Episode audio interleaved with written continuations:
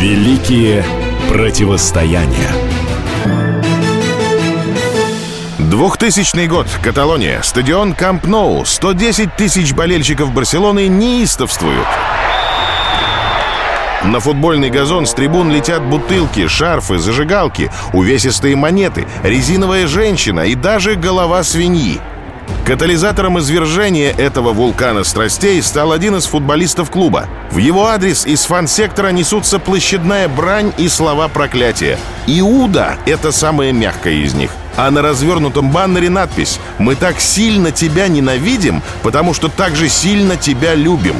Столетняя вражда каталонцев и мадридцев достигла своего апогея.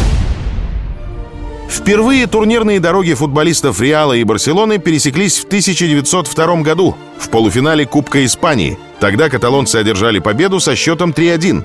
В тот момент игроки Барса выступали уже два с половиной года. Они были опытнее мадридцев и, соответственно, сыграннее. Понятно, что столичная команда, которая едва исполнилась два месяца, не могла дать соперникам достойного отпора. Однако футболисты Реала очень быстро нашли свою игру. Барса была основана группой швейцарских, британских, испанских и местных футболистов. Она стала одним из символов Каталонии. Отсюда и девиз команды «Больше, чем клуб».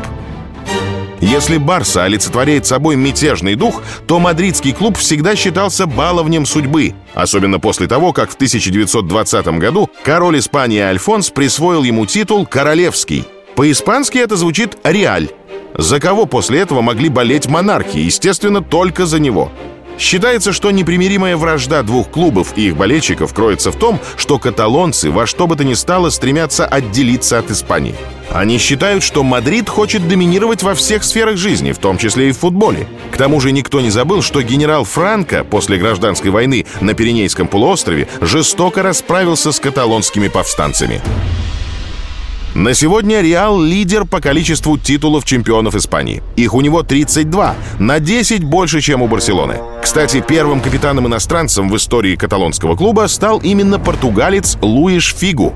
И не случайно его переход за рекордные на тот момент 56 миллионов долларов в стан заклятого врага болельщики Барсы назвали предательством.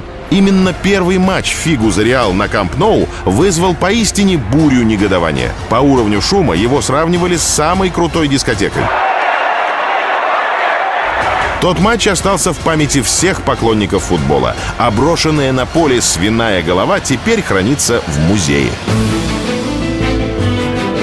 Великие противостояния.